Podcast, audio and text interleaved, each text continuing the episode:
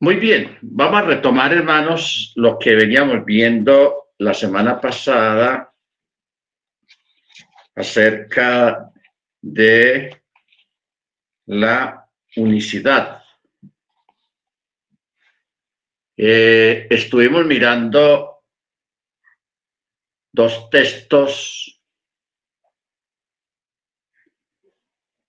que son paralelos, textos del Antiguo Y del Nuevo Pacto. Por ejemplo,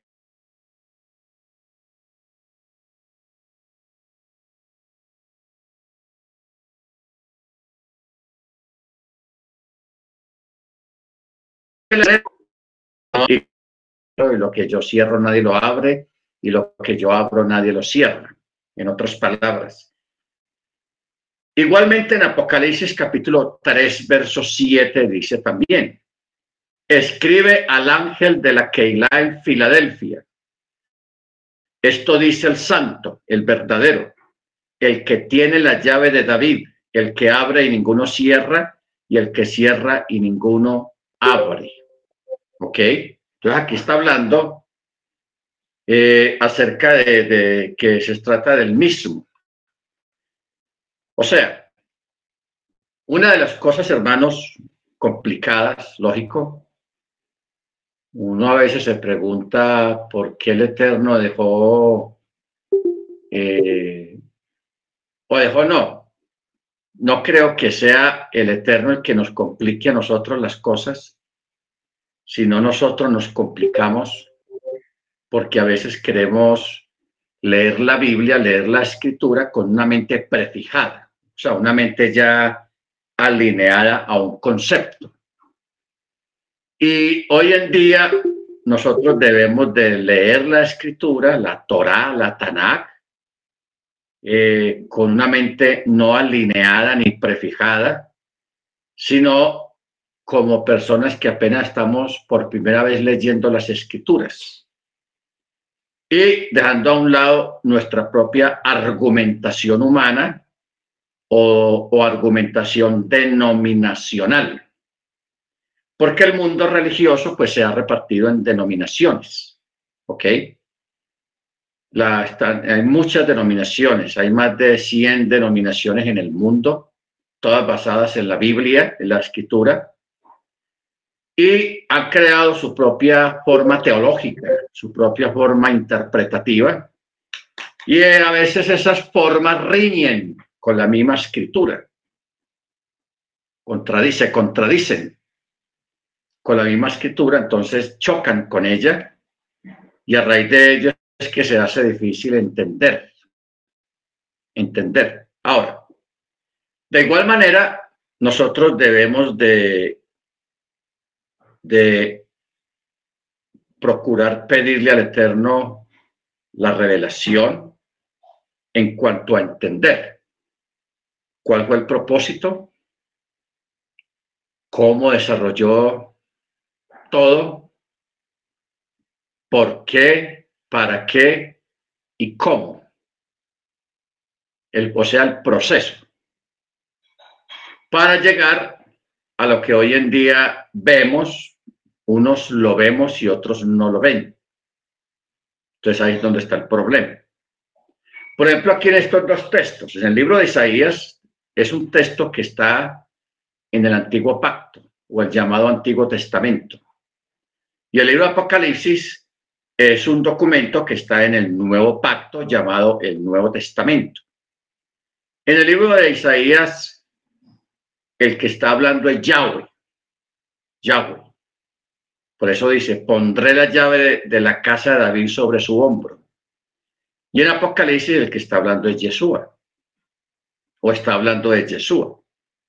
Por eso dice, escribe al ángel de la Keilah en Filadelfia. Esto dice el santo, el verdadero, el que tiene la llave de David, el que abre y ninguno cierra y el que cierra y ninguno abre. Entonces, si miramos un poco más atrás de lo que estuvimos viendo la semana pasada, ¿Será que habrá dos salvadores? ¿Será que hay dos que abren y cierran? ¿Será que hay dos pastores?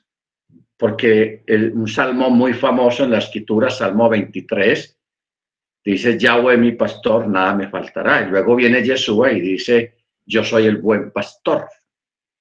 Su vida da por sus ovejas. Entonces uno, uno, una persona que no entienda los senderos y los caminos del Eterno se preguntará, bueno, ¿será que hay dos pastores? No, eso es que hayan dos pastores, es el mismo pastor. Y es la misma esencia. ¿Será que hay dos rocas eternas? Porque hay dos textos donde habla de la roca eterna, uno en el antiguo pacto y otro en el nuevo pacto, pero es el, la misma roca. ¿Será que hay dos legisladores? ¿Será que hay dos jueces?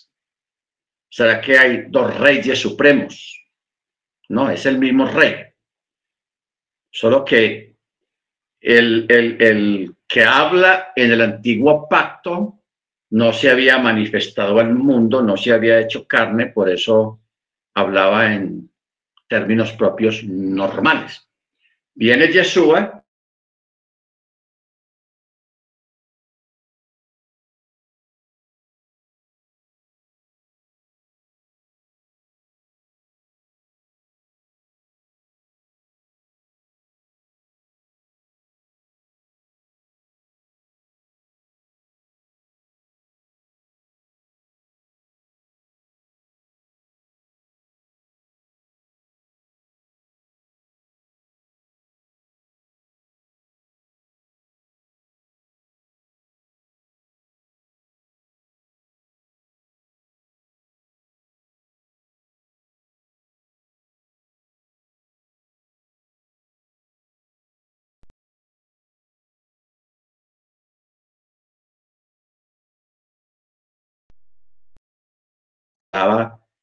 como Elohim, que es, y otras veces hablaba como siervo, en el título de hijo.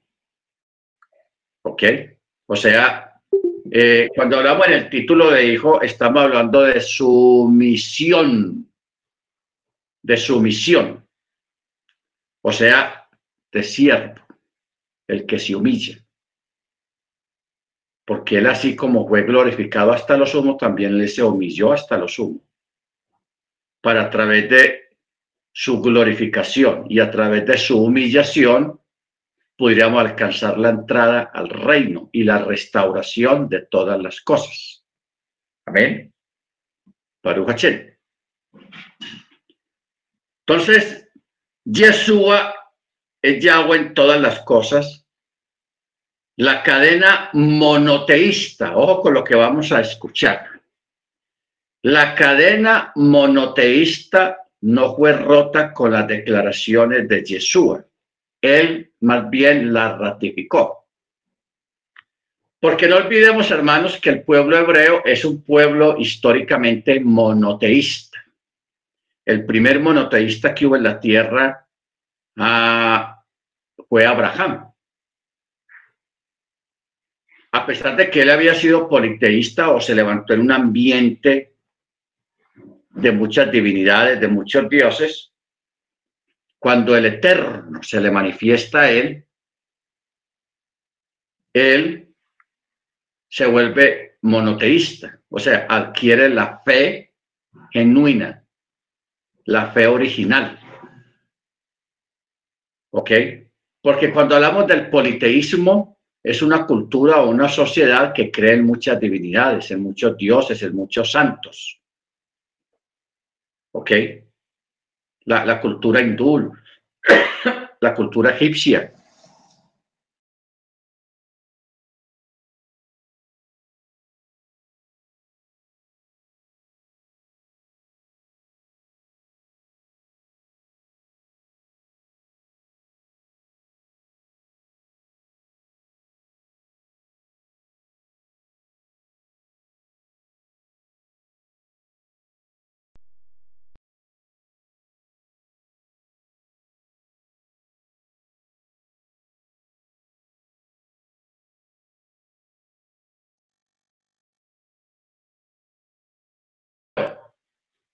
¿Cómo llegó él a entender que solamente es una divinidad. Muy sencillo. Mire la forma tan sencilla. Una persona acostumbrada al politeísmo, a creer en muchas divinidades, pero también acostumbrado a que ninguna de esas divinidades se manifestara. Nunca se manifestaron. La gente solamente creía en, divinidades que nunca se manifestaban, pero la gente los creía. Viene Abraham y se le manifiesta una entidad, una divinidad, un ser supremo. Pero Abraham ve que este ser supremo no está acompañado de nadie, de otro ser, ni nunca habló de otro ser que estuviera con él. El Eterno nunca le dijo a Abraham, yo te estoy hablando, pero mañana te va a hablar el otro, otro Elohim, otro Dios. No. Entonces, en la forma que el Eterno habló con Abraham fue una forma de unitaria, una forma de unicidad. Abraham se dio cuenta, porque Abraham no era ningún tonto, de que él estaba hablando una, un ser, le estaba hablando la divinidad, y él, por la forma en que hablaba se dio cuenta de que no habían otros más con él. ¿Ok? Porque es que usted conversando con una persona, usted se da cuenta si la persona trabaja o no trabaja, estudia o no estudia, es casado o soltero, si es casado tiene hijos o no tiene hijos, porque eso se va expresando en una conversación. Por eso es importante a veces sostener una conversación con una persona que uno no conoce bien, porque si que la persona nos lo diga, nos da a entender a través de ciertas palabras su condición. Eso fue lo que también pasó con Abraham. Abraham, él en sus diálogos con el Eterno, él, él vio, él se dio cuenta de que solamente él es, de que habían otras criaturas, pero fueron creadas por él. Estamos hablando de los ángeles. Que nunca ve a un Jacob a un Abraham, a un Isaac adorando a un ángel, como si fuera una divinidad. Eso nunca pasó, porque ellos eran muy conscientes de que solamente hay, no que había, hay un solo Elohim, un solo Yahweh. ¿Ok?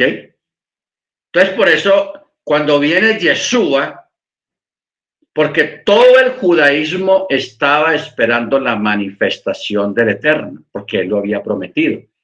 Hay decenas y decenas de textos en el antiguo pacto donde el Eterno está prometiendo, yo voy a venir, yo lo voy a hacer, yo aquí, yo allá, yo voy a estar ahí. Lo que estaba oculto para el judaísmo, tanto profético como cultural o intelectual, era la forma, los medios, el método de cómo el Eterno iba a cumplir lo que él había prometido, de que él mismo iba a venir. Todavía una expectativa, hermanos, muy tenaz dentro del judaísmo, pero el judaísmo cometió un error. El judaísmo cometió un error. ¿Cuál fue el error que cometió el judaísmo? Ellos empezaron a elucubrar, o sea, a imaginarse métodos y formas cómo el Eterno se iba a manifestar.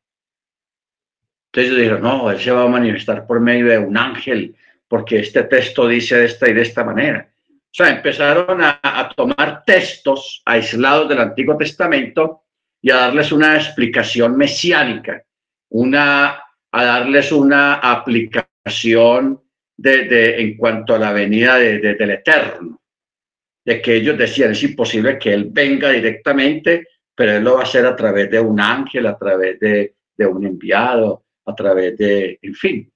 Ellos empezaron a imaginarse y eso no es malo. O sea, me refiero que cuando usted tiene la expectativa de algo, usted se imagina muchas cosas.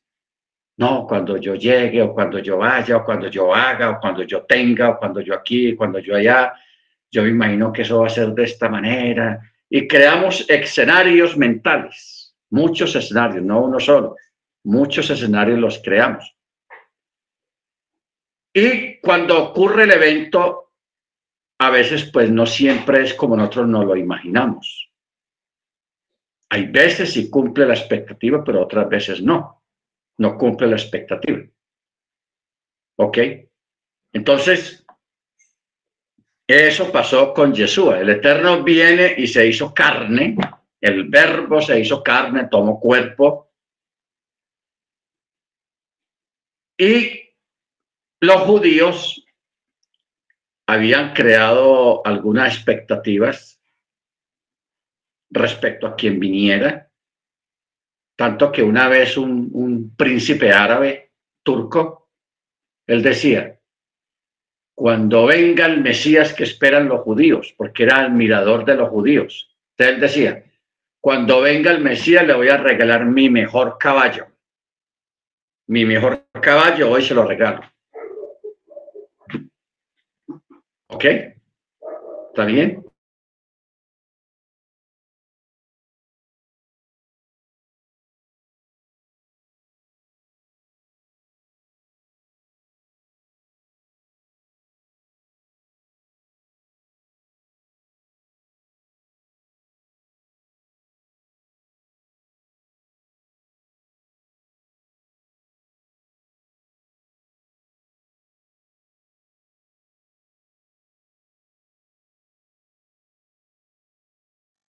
¿Ok?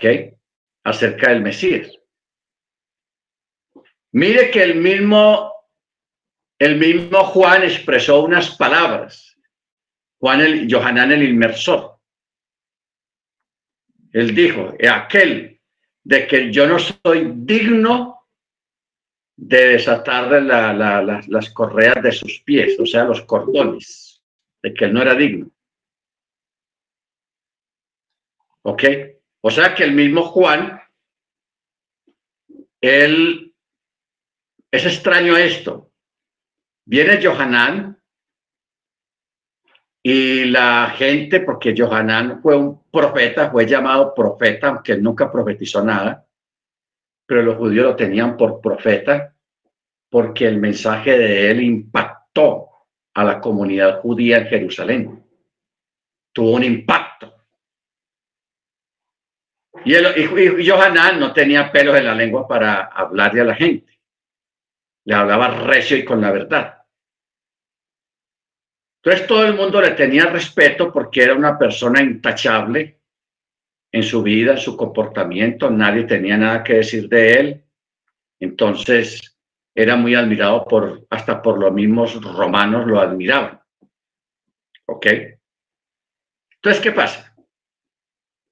El mismo Johanán el inmersor, cuando él ve al Mesías, porque a él le había, le había sido dada una señal. A este le dio la orden. Bautiza, hágate vilá a mucha gente.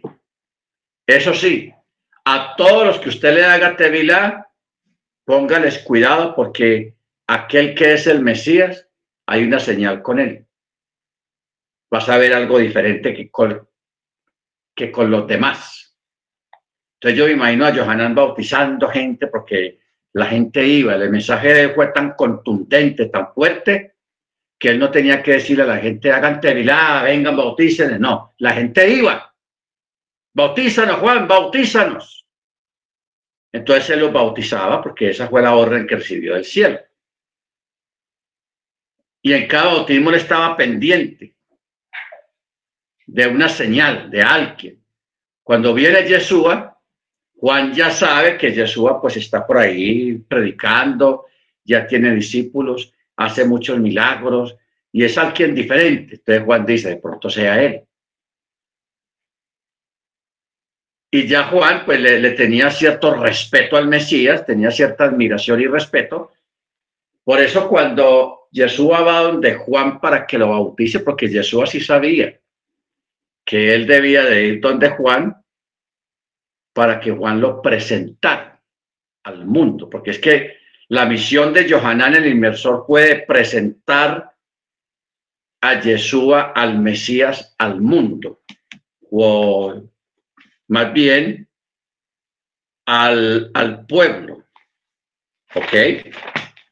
¿Por qué? Porque eso ya estaba profetizado. Eso ya estaba profetizado. Vamos a mirar Malaquías capítulo 3. Mire cómo dice. Aquí está hablando el Eterno, Yahweh. Dice, he aquí, yo envío mi mensajero, el cual preparará el camino delante de mí. Ojo con estas palabras, hermanos. Y vendrá, cambia la oración, y vendrá súbitamente a su casa Yahweh. Ojo, a su casa Yahweh, a quien vosotros buscáis, el llamado el ángel del pacto, a quien vosotros deseáis. Y aquí viene, dice Yahweh, Shebaot.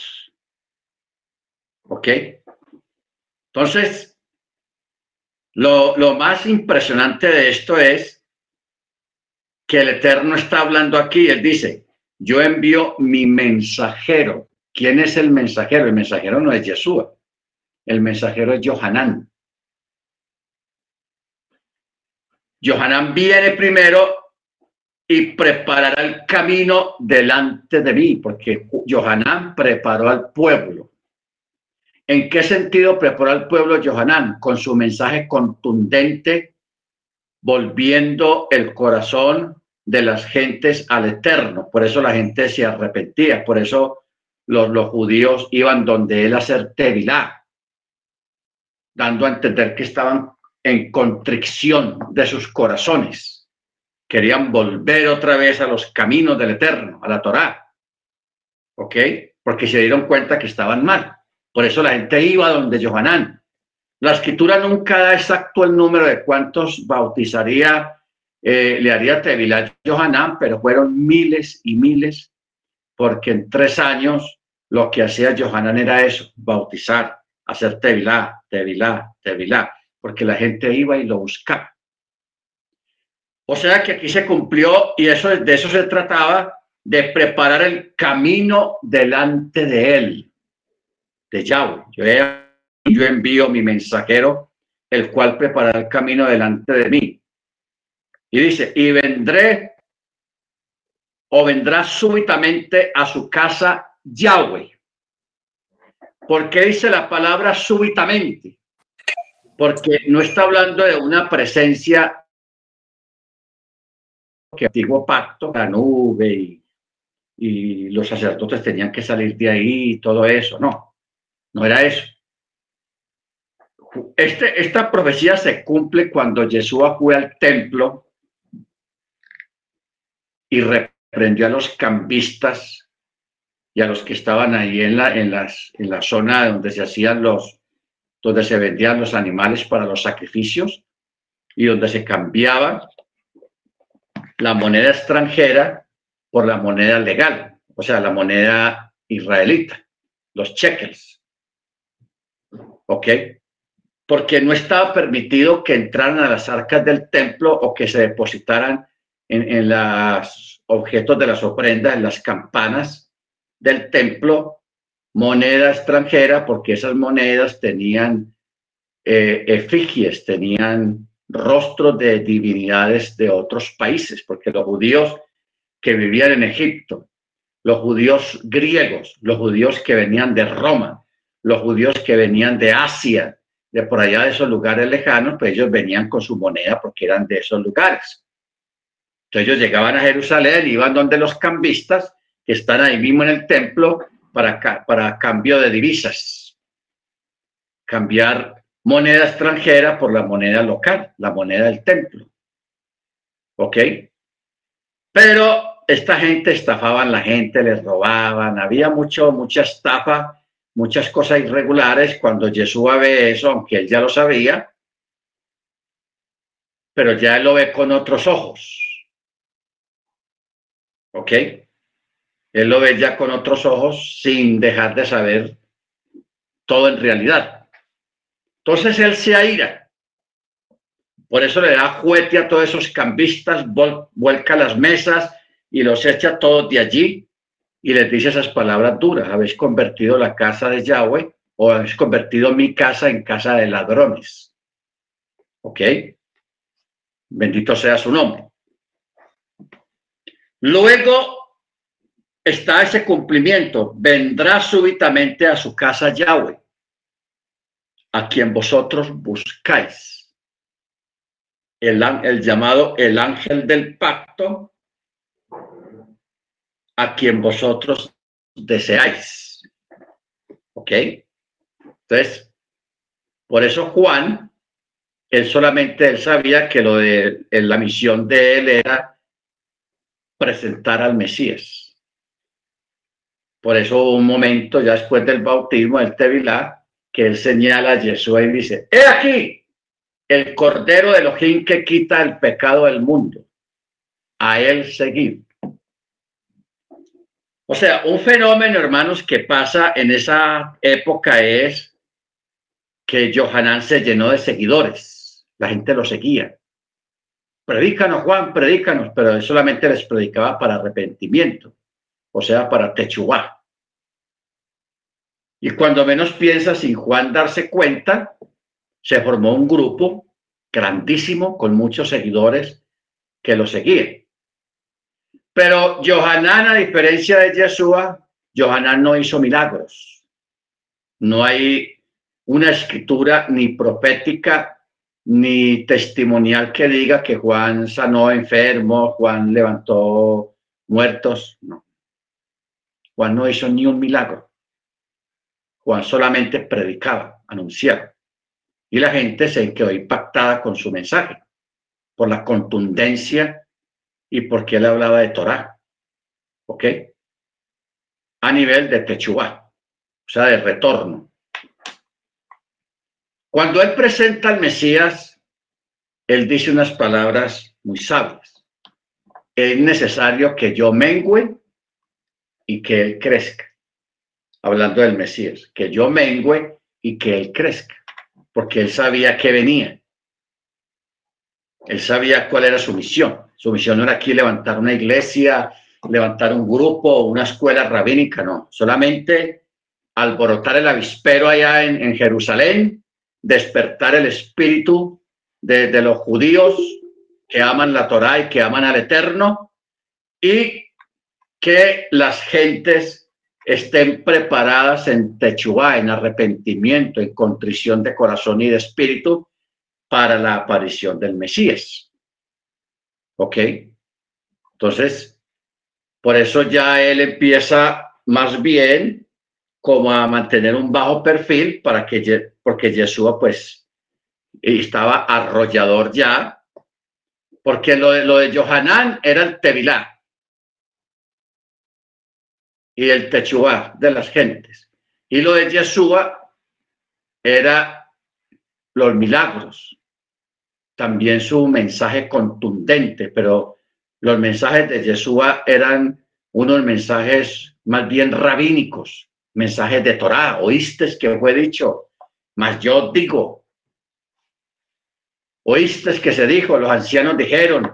Y entonces, porque usted ve que de Johanán, de los mensajes de Johanán, casi no hay, no fue como de un estilo muy rabínico, muy de Torah, sino más bien llevando a la gente a que regresen, a que hagan techuá, que hagan retorno a la Torá, que compongan sus vidas, a que hagan tikkun olam, sea, rectificación de sus vidas. Eso era el mensaje de Johanán.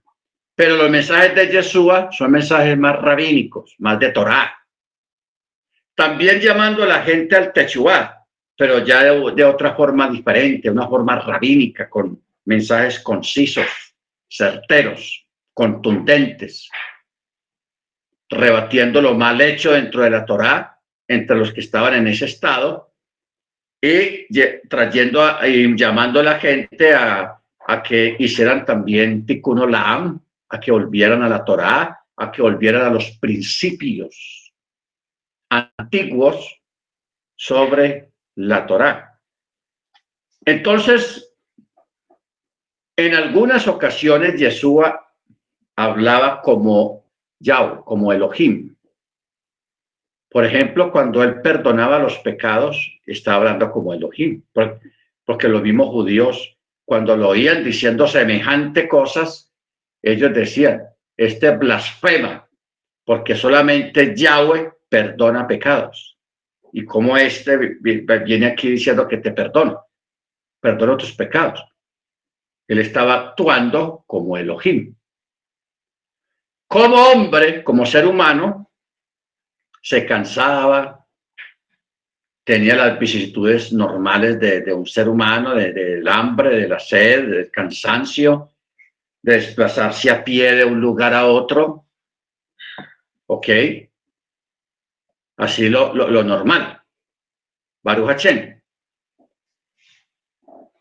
Y como aquel que está en cumplimiento de tantas profecías, cada una las fue cumpliendo, ¿ok? De acuerdo a cómo estaban escritas.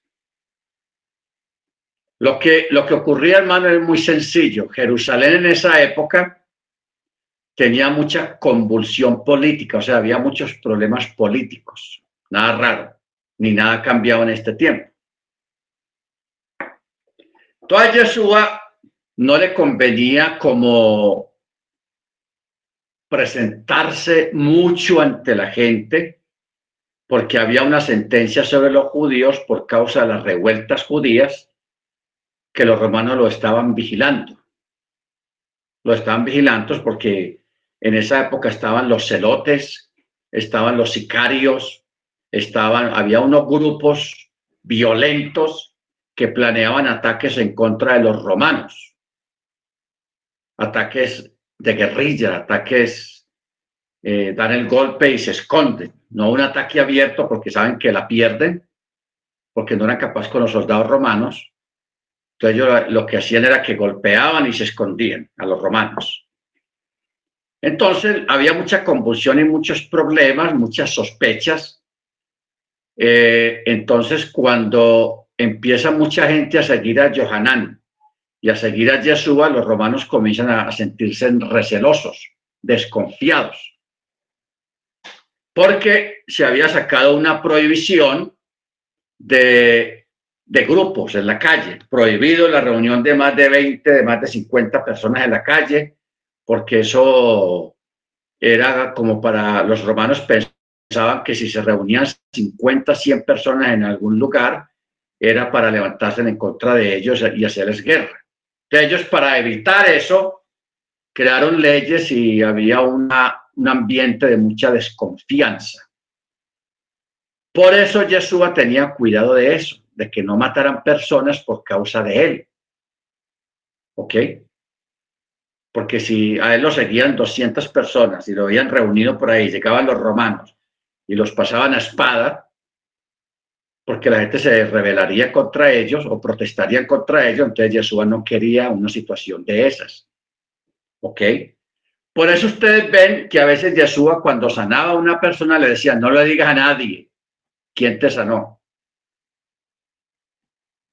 O sea, si hubiera, si hubiera sido un tiempo diferente, en un lugar diferente, ¿qué necesidad tenía Jesús de decirle a, los, a los que él sanaba que no le dijeran a nadie? Pero él lo hacía precisamente por eso, para evitar un levantamiento o una sospecha de levantamiento por parte de los romanos. ¿Ok? Entonces, por eso él a veces evitaba las multitudes, aunque las multitudes lo seguían siempre, lo buscaban siempre, pero él evitaba eso, hermanos, y evitaba comprometerse con sus palabras en contra de los romanos, del imperio romano. Por cuando eso, con romanas le tendieron una trampa. Pues ellos pensaban que le iban a tender una trampa. Por eso le, le, le preguntan, Maestro, ¿es lícito dar impuestos a César?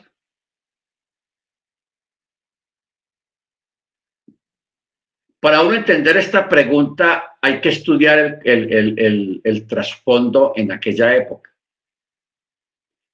En Israel, para el sostenimiento del templo se cobraba un impuesto para el templo. Para el rey de Israel o los que gobernaban Israel, pues también había otros impuestos que los israelitas tenían que pagar.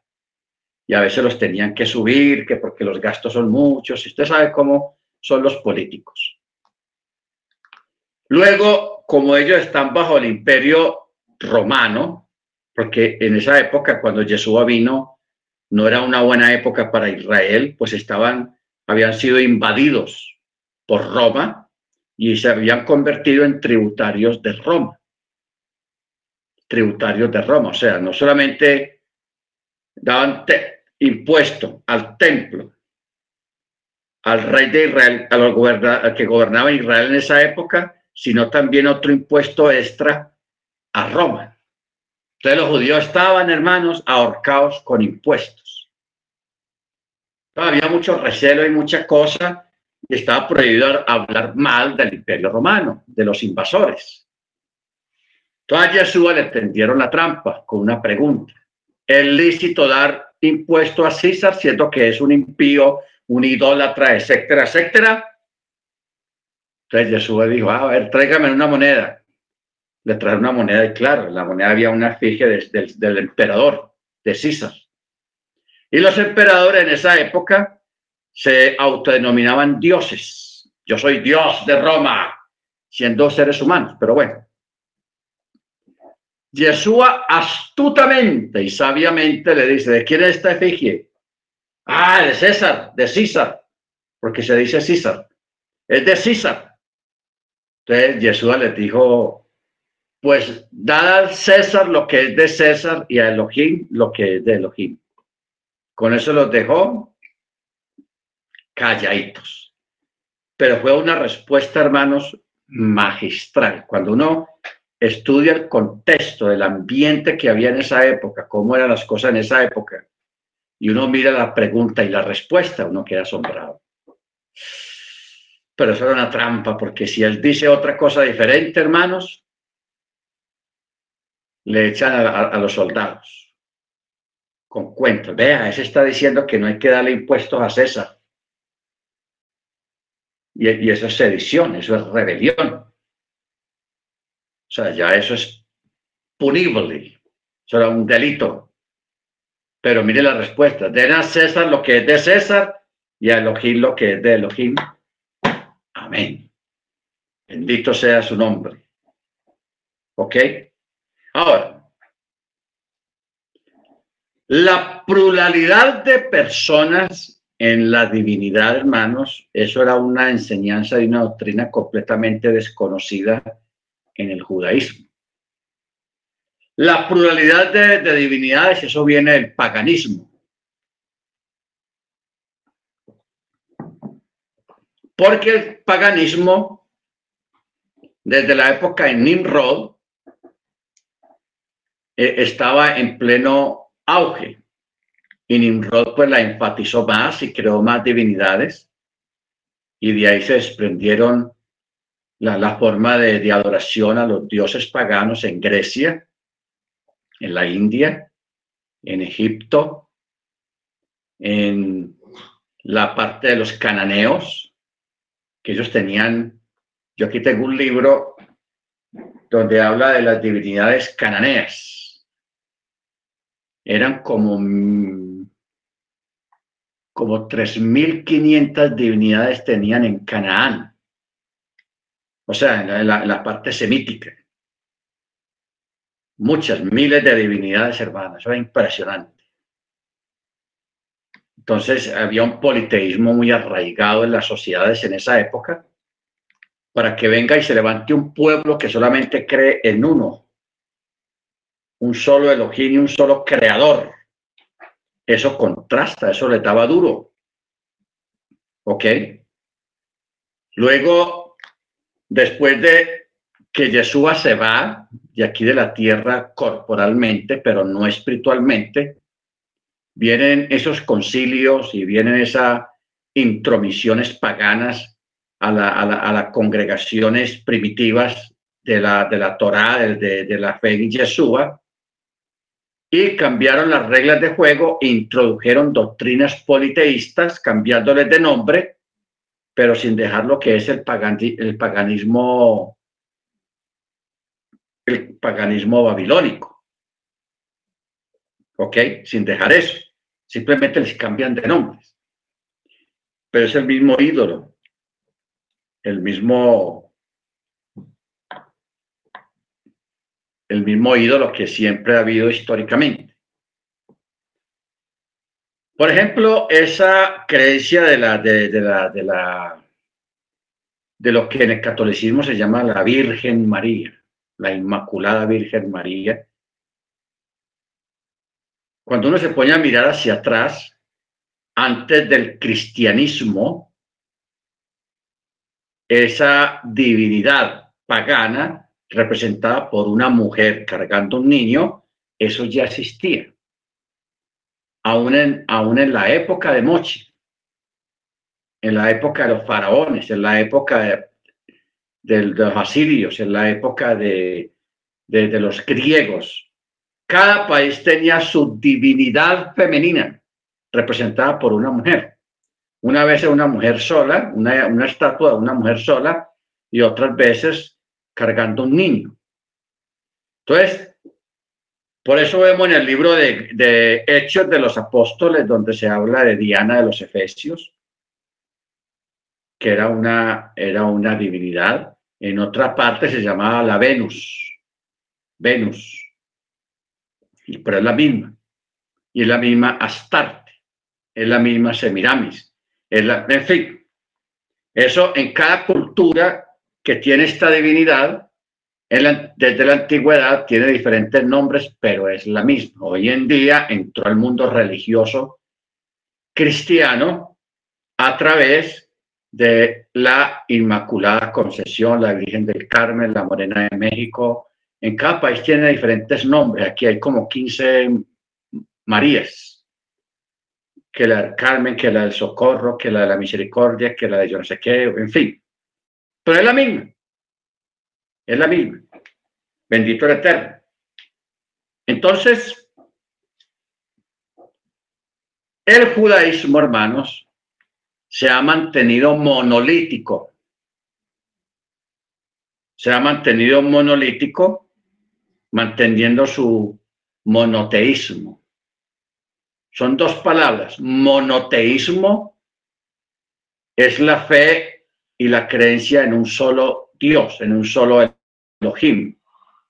Y el politeísmo es la creencia en muchos dioses. Muchos dioses, es lo que quiere decir politeísmo. Por eso nosotros somos monoteístas.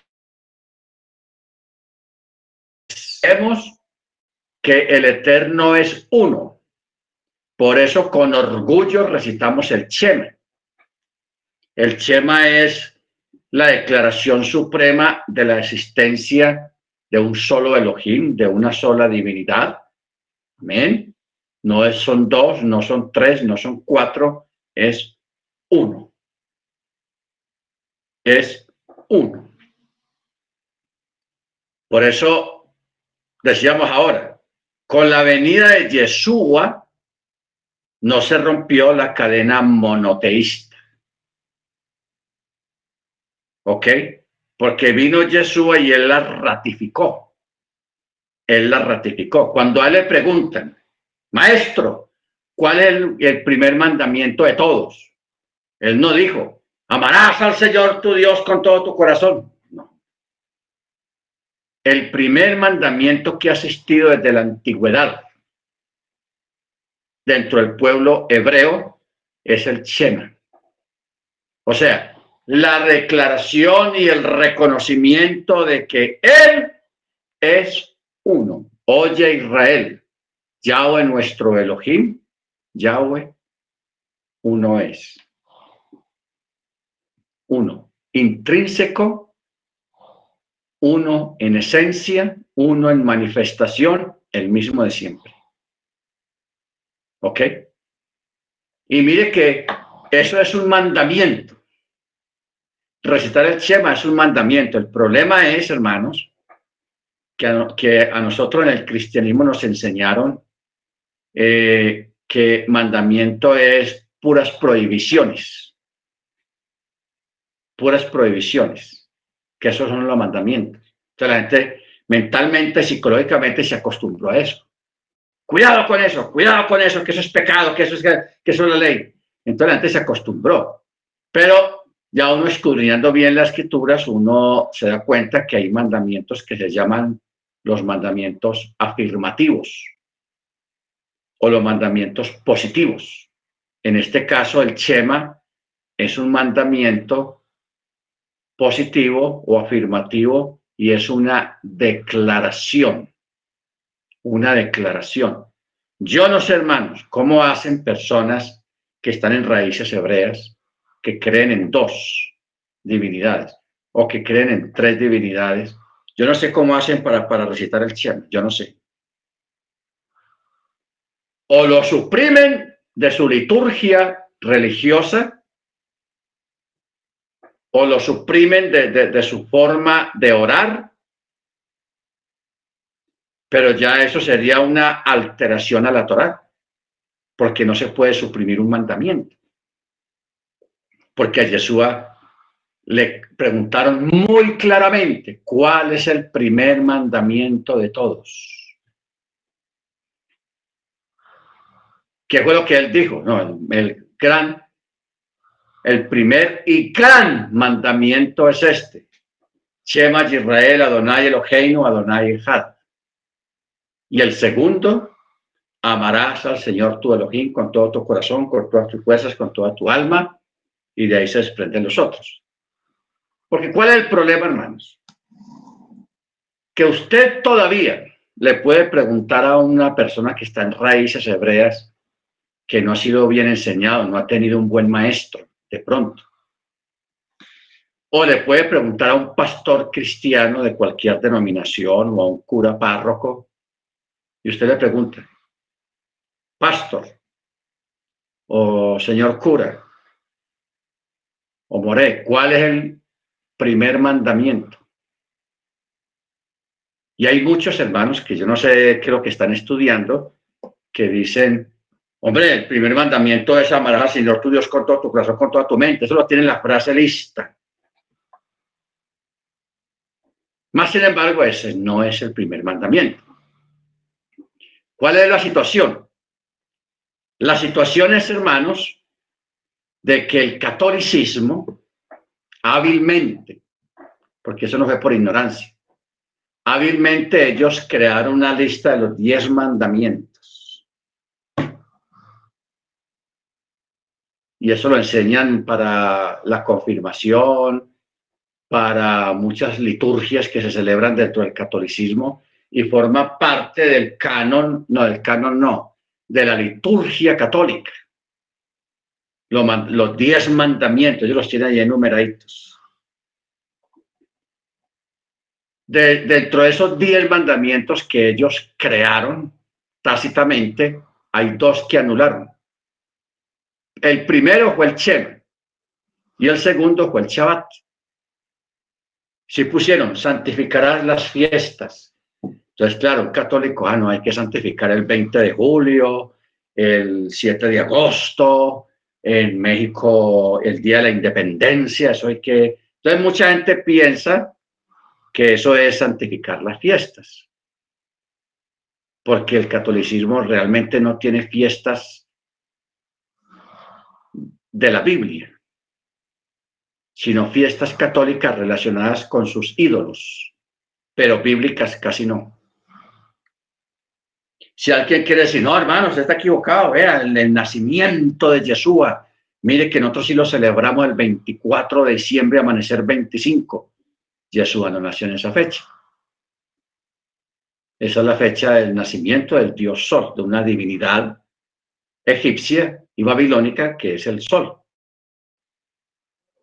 ¿Ok? Por eso es que el domingo, mire usted cómo el Eterno enredó al cristianismo de una forma tan, tan feroz y tan clara y tan obvia. Pasaron el Shabbat para el domingo. Por eso la gente, el cristianismo regular, secular, eh, si es en el catolicismo, celebra la misa, las misas principales el día domingo.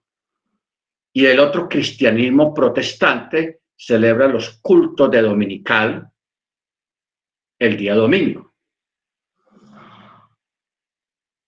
Si el cristianismo celebrara la dominical, porque así se le llama el culto de la mañana, en otro día ya no se podía decir dominical. Vamos a la dominical o va a venir a la dominical, porque la palabra dominical viene, es una palabra griega, una palabra romana, que es dominis, o sea, el día dominante, que es el día del sol.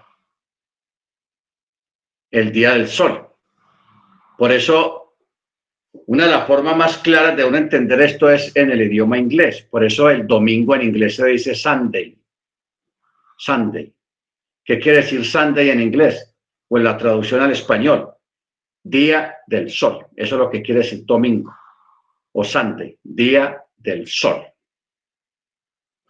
Entonces, toda persona que hoy todavía está yendo a una escuela dominical o a una misa, Marcos 12, 28, o a una misa, está celebrando, está honrando el día del sol. Marcos, ¿qué? Me fue. 12, 28. Ah, bueno, aquí está la, la cita cuando le preguntaron a Yeshua cuál es el primer mandamiento de todos. O sea,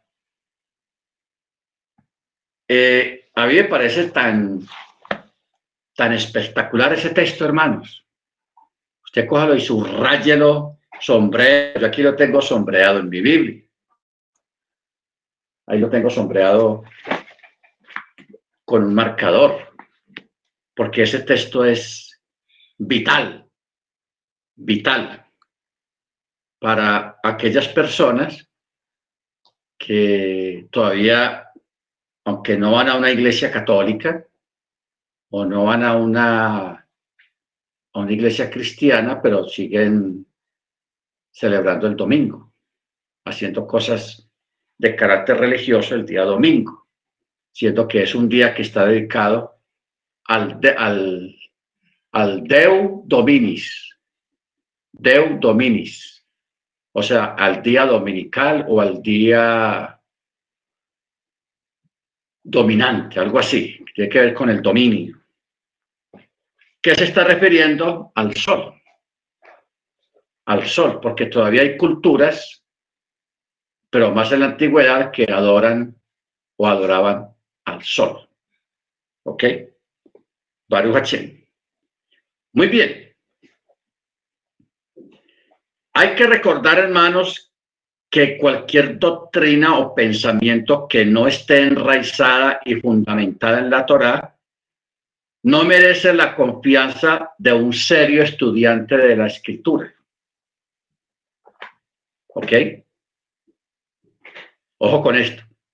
Cualquier doctrina que no esté enraizada, basada y fundamentada en la Torá, no merece la confianza de un estudiante serio de la Tanakh, de la palabra.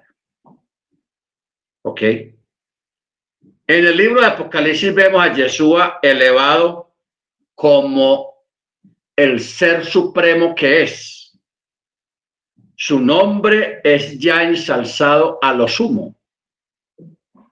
Como dice en Filipenses 2.10 para que en el nombre de Yeshua se doble toda rodilla de los que están en los cielos, en la tierra y debajo de la tierra. Y toda lengua confiese que Yeshua es Yahweh. Así, hermanos, es como dice en el texto original, no las traducciones. En las traducciones tímidamente pusieron la palabra Señor. Eso ha sido, hermanos, un embolate tenaz porque la gente no cae en cuenta que la palabra Señor figura en la Biblia católica, en la, Reina Valera, y es dirigida a la divinidad. Pero si los teólogos o los traductores cristianos dieran fe al texto sagrado, donde el texto dice, por ejemplo, cuando dan textos del Antiguo Testamento. El pasaje que se leyó está en Filipenses capítulo 2, verso 10, que dice, Por, para que en el nombre de Yeshua se doble toda rodilla de los que están en los cielos, en la tierra y debajo de la tierra, y toda lengua confiese que Yeshua es Yahweh. En la Reina Valera dice que Yeshua es el Señor. Mm, así pusieron. Entonces las, personas no caen en cuenta lo que está leyendo como si hubiera otro Señor. Pero dice, no, Yeshua es el Señor. Hablando originalmente que Yeshua es Yahweh. ¿Ok? Yahweh. Baruch Ahora, también en 1 Timoteo 3:16, que este texto pues ya lo hemos mirado varias veces, pero no está de más pues mirarlo de nuevo. Dice, indiscutiblemente grande es el misterio de la salvación. Recuerda que la palabra piedad quiere decir salvación. Él, hablando de Yahweh, fue manifestado en carne,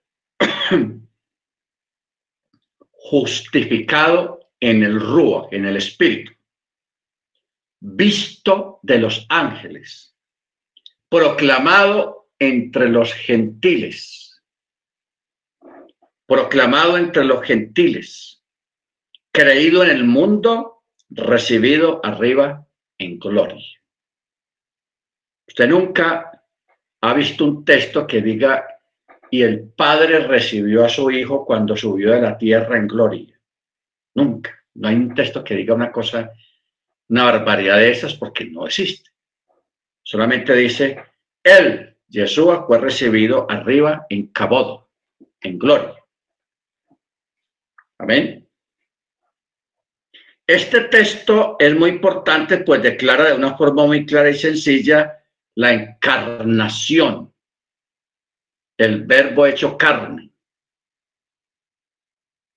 de Yahweh en Yeshua, Juan 1.14.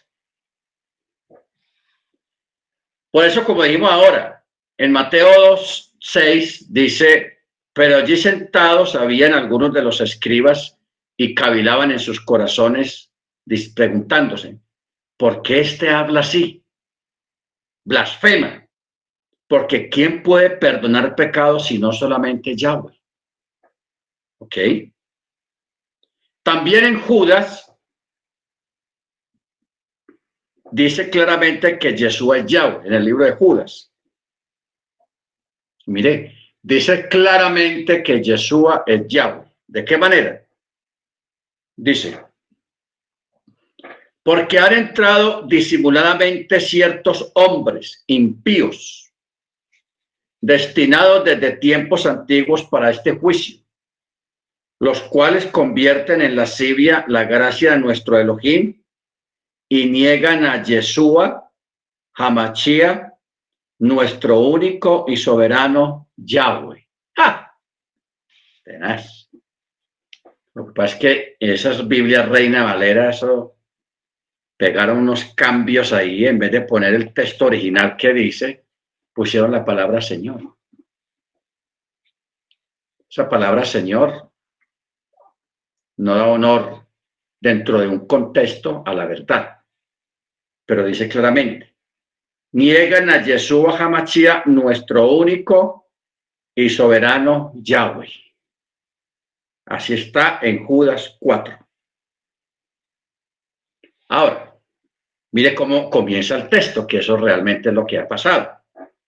Han entrado disimuladamente hombres impíos, destinados desde tiempos antiguos para este juicio los cuales convierten en lascivia la gracia de nuestro Elohim y niegan a Yeshua Hamachia, nuestro único y soberano Yahweh. ¿Ok? O sea que aquellos que promueven otra doctrina, otra enseñanza en cuanto a la divinidad diferente a lo que está escrito y lo que está revelado, esa gente va a ser juzgada y nada bueno va a pasar con ellos. Lo acabamos de leer aquí. Van a ser juzgados, preparados para este juicio. ¿Ok? Bendito su nombre.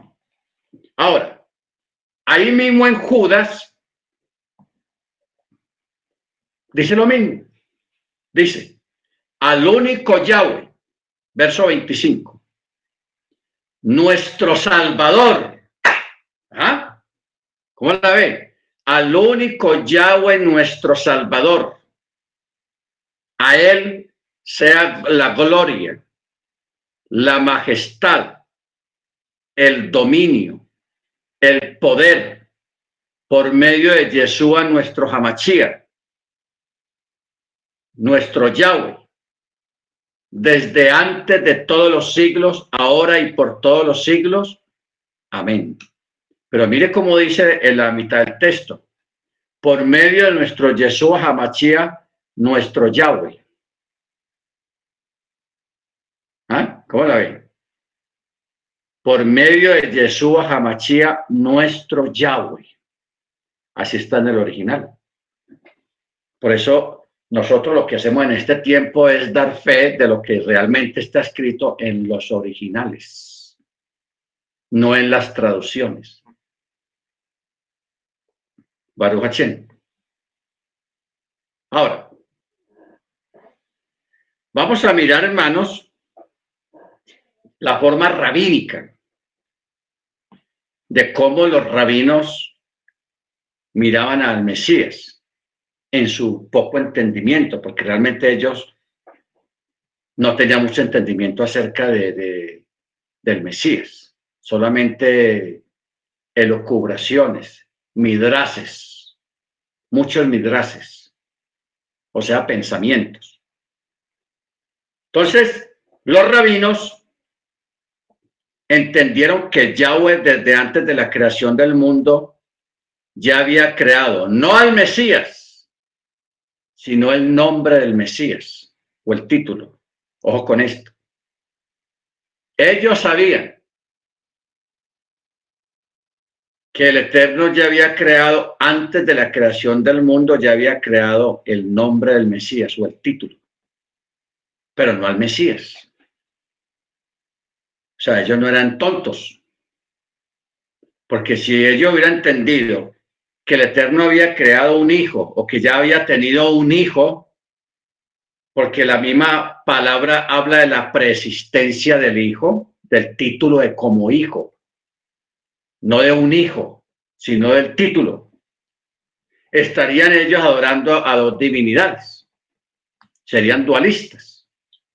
Pero usted nunca vea una oración judía que diga que adoramos a Yahweh Padre Eterno y al Hijo eh, también lo adoramos por los laitos. No, usted nunca va a haber una oración de esas, ni existe en la traducción judía una oración similar a esta, porque ellos, ellos no, ellos no. Ellos estaban muy claros, ellos eran monoteístas, completamente. Ellos sabían quién era el Eterno. Pero sí sabían que se había creado los títulos. Por eso dice, por eso a él se le llama Ginón, del cual se deriva la palabra hebrea Nin, como, un, un hijo de Adán. Rachi escribió que el nombre Ginón, el cual es el nombre del Mesías, se deriva del término gobernante magnificado. También dijo que Ginón se deriva de Jimchol Bellical. Jimchol Bellical, que quiere decir él gobierna sobre la tierra y será magnificado. El Midrash Misley manifiesta de nuevo que el nombre del Mesías fue creado antes que el mundo fuera hecho. El rabino Pinejas Chapira uno de los más grandes estudiantes de Baal Shem Tov, o sea, el buen nombre, el Señor del buen nombre, fue más lejos al declarar con respecto al Salmo 72, que dice, el espíritu del Mesías estaba antes de la creación del mundo. Por lo tanto, antes de que el mundo fuera creado, el nombre del Mesías ya formaba o toma parte en la creación. O sea, el mundo fue creado por Yahweh a través del nombre de Yahweh. Ay, hermano, esto es para uno hacer así y abrir la Biblia. Ojo con este, esto es un pensamiento rabínico. Lo voy a volver a leer.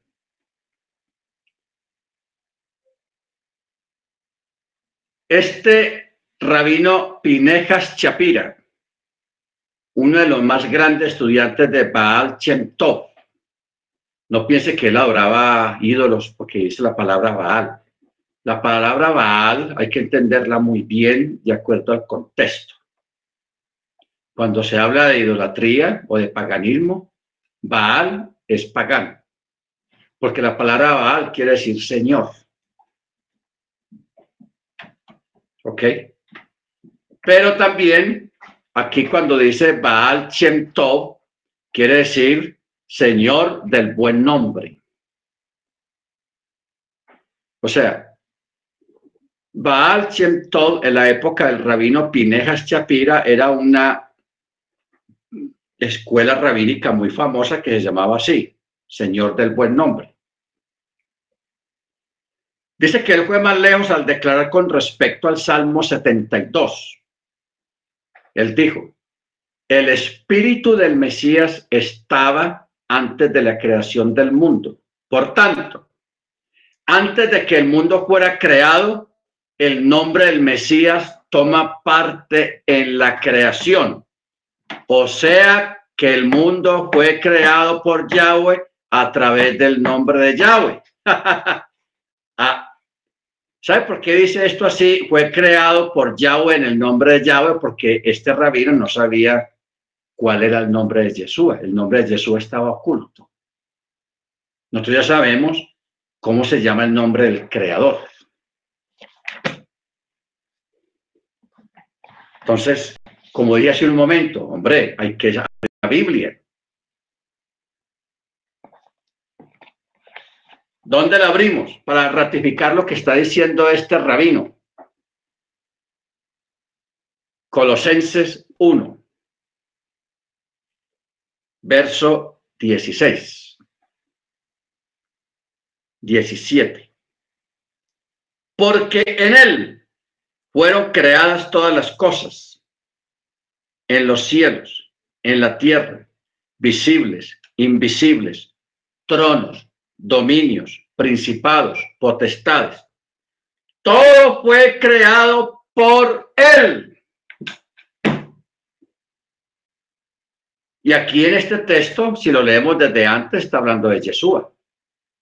¿Ok? Entonces dice, y Él es antes de todas las cosas y todo subsiste en Él. Mesías fue creado antes de la creación, lo que, a lo que acabamos de decir ahora. El nombre del Mesías fue creado antes de la creación. Y ese rabino Pinejas Chapira decía que el universo, que la, toda la creación fue creada por Yahweh usando en su nombre Yahweh. Como él no, no tenía la revelación del nombre de Yeshua, él tuvo que poner el mismo nombre, Yahweh. Pero nosotros sabemos cómo es ese nombre, Yeshua. ¿Dónde lo podemos ratificar un poco más? Hombre, vámonos para Juan 1. Juan 1. 1.1 ya sabemos lo que dice, hermanos. En el principio era la palabra y la palabra era con, con Elohim, con Yahweh, y Yahweh era la palabra. Da. Pero luego el verso 10 está la palabra fuerte. Dice, hablando de Yeshua, estaba en aquí en el mundo y el mundo fue hecho por él, pero el mundo no lo conoció. ¿Ah? O sea, aquí está hablando de cuando Yeshua vino al mundo, cuando el verbo se hizo carne, cuando Yahweh se encarnó.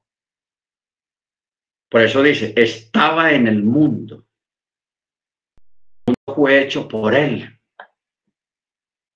Pero los suyos, pero el mundo no lo conoció. Tenaz. El mundo no lo conoció. O sea, la gente del primer siglo, los judíos, no, no hablemos del mundo, los judíos del primer siglo tuvieron la visita más grande que un pueblo, que una nación pueda tener. La visita del Mesías, la visita de su propio creador, del propio creador de los cielos y de la tierra. ¿Ok? Eso, hermanos, es tenaz. Muy tenaz eso. ¿Dónde lo dice? Mateo 4. Dice 4.14. Para que se cumpliera lo dicho por el profeta Isaías cuando dijo, tierra de Zabulón, tierra de Naftalí, camino del mar, más allá del Jordán, Galilea de los gentiles. El pueblo asentado en tinieblas vio gran luz, y a los asentados en región de sombra de muerte, una luz les amaneció. Desde entonces, Yeshua comenzó a predicar y a decir, arrepentíos porque el reino de los cielos se ha acercado. Arrepentidos porque el reino de los cielos se ha acercado.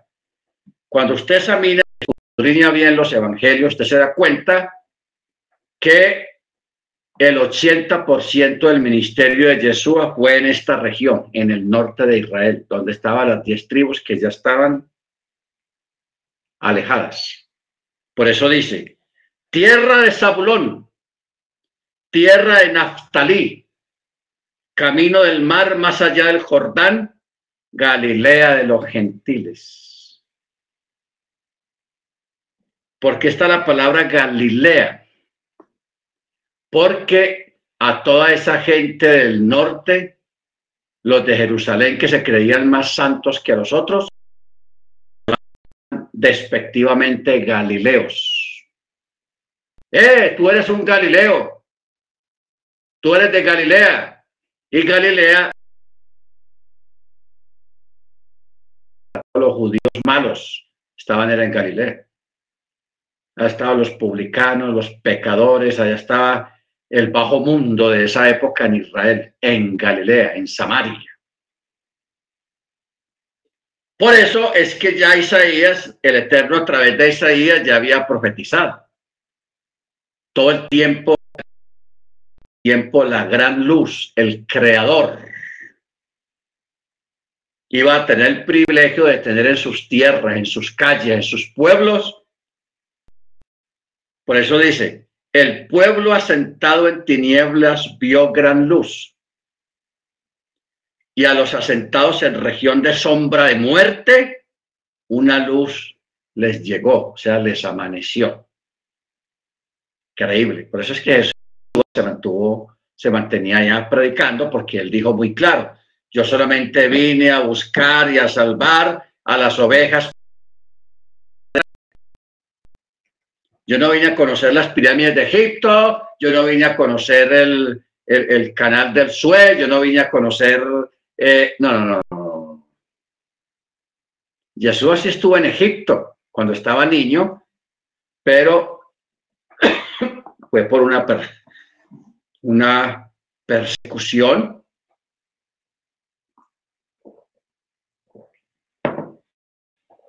porque el gobernador romano quería matar al niño. Pero ya él no duró mucho tiempo, ellos no duraron mucho tiempo allá. Ya cuando murió Herodes, ellos regresan a, Judea y se asientan en Nazaret. En Nazaret. Por eso a veces a él, a él le decían el Nazareno. Nazareno, porque él se crió ahí, él no nació ahí, se crió en Nazaret. O sea que aún también a él le decían Galileo, porque Nazaret tampoco era que tuviera mucha fama y él estaba en el norte.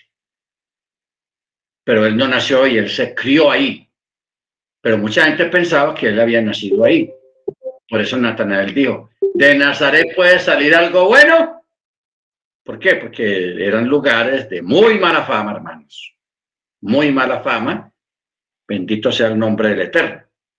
Pero él vino a buscar no justos ni sanos, sino enfermos y pecadores. Bendito su nombre.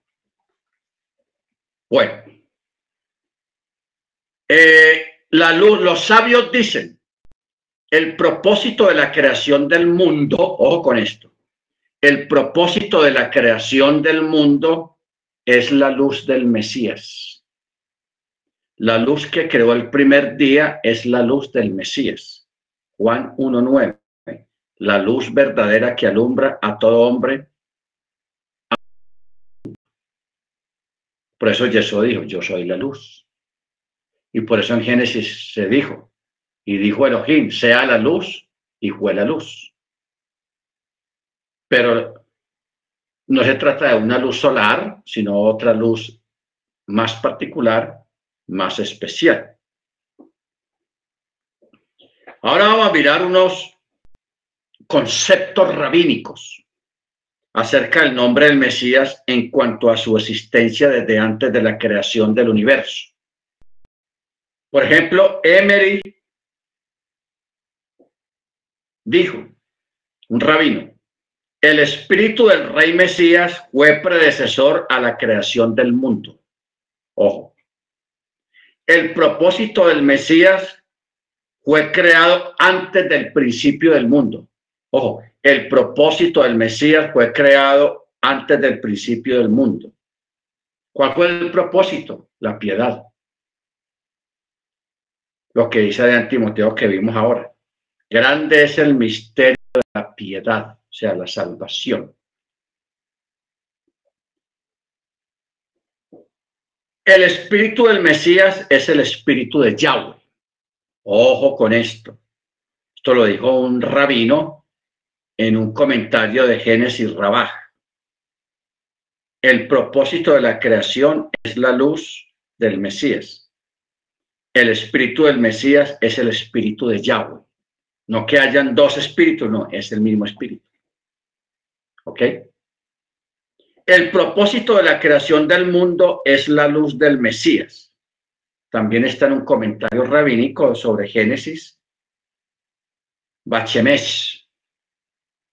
Como está dicho por nuestros sabios, es sabido que los días del Mesías, especialmente en el tiempo de la resurrección, son la esencia y término de la creación del universo por el Rey Mesías muy acertado este pensamiento, este midrash.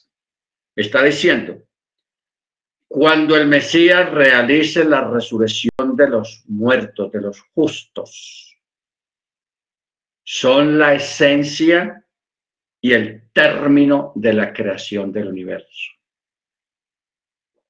Acuérdate que Jesús dijo muy claro que Él va a crear un cielo nuevo y una tierra nueva. Y para poder crear ese cielo nuevo y una tierra nueva, tienen que destruir este sistema de cosas en el que vivimos actualmente. Esto tiene que ser destruido. Cielo nuevo, tierra nueva. Amén. Bendito sea su nombre. Ok. Estos comentarios, hermanos rabínicos, es solamente una pequeña selección de la abundante evidencia que soporta un Mesías divino y existente desde antes de la creación de todas las cosas. El Mesías mismo es el creador del universo. Y lo dicen varios textos. Esto no es un midrash, hermanos. Usted le puede decir a cualquier persona, Yeshua es el creador. Si otra persona te dice, no, el creador es Dios. Cuando una persona habla en estos términos es porque tiene una creencia politeísta. ¿Ok? Porque si usted le dice a esa persona, Yeshua es el creador del universo, y la otra persona te dice, no, eh, Dios es el creador.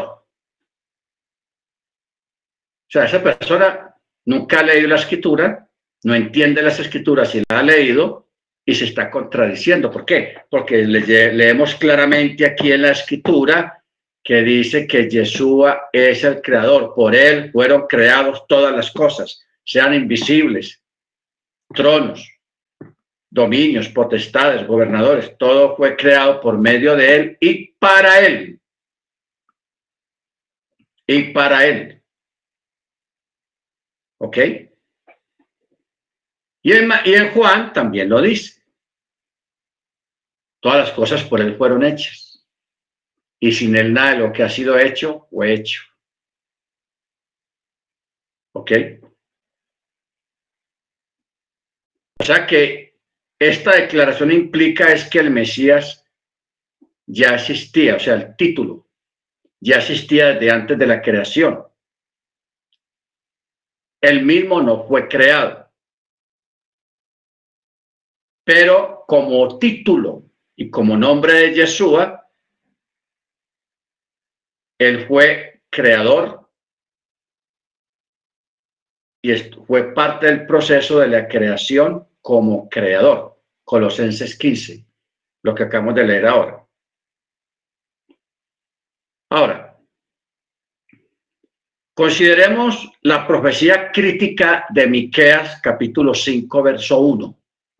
Miqueas dice: "Pero tú Beit Lehem, Éfrata, pequeña para estar entre las familias de Yehudá, de ti me saldrá el que será Señor en Israel, o sea, el que será Yahweh en Israel. Y sus salidas son desde el principio, desde los días de la eternidad. O sea, ¿por qué estamos enseñando esto esta noche? Porque hay algunas personas, algunos moré o roet en raíces hebreas que enseñan lo contrario. Ellos dicen, no, Jesús fue creado y Jesús solamente vino a asistir cuando nació y que Jesús antes no existía y en fin. Todas esas personas no, no entienden, no entienden. Entonces, sobre estas personas cae lo que acabamos de leer ahora, lo que acabamos de leer ahora cuando dice, cualquier doctrina o pensamiento que no esté enraizada y fundamentada en la Torá no merece la confianza de un estudiante serio de la palabra. ¿Ok? No merece la confianza. Ojo con eso. Bendito sea el nombre del Eterno. Muy importante eso. Bueno, hermano, vamos a parar acá. Ya son las nueve y treinta y cinco. Se nos fue el tiempo. El miércoles.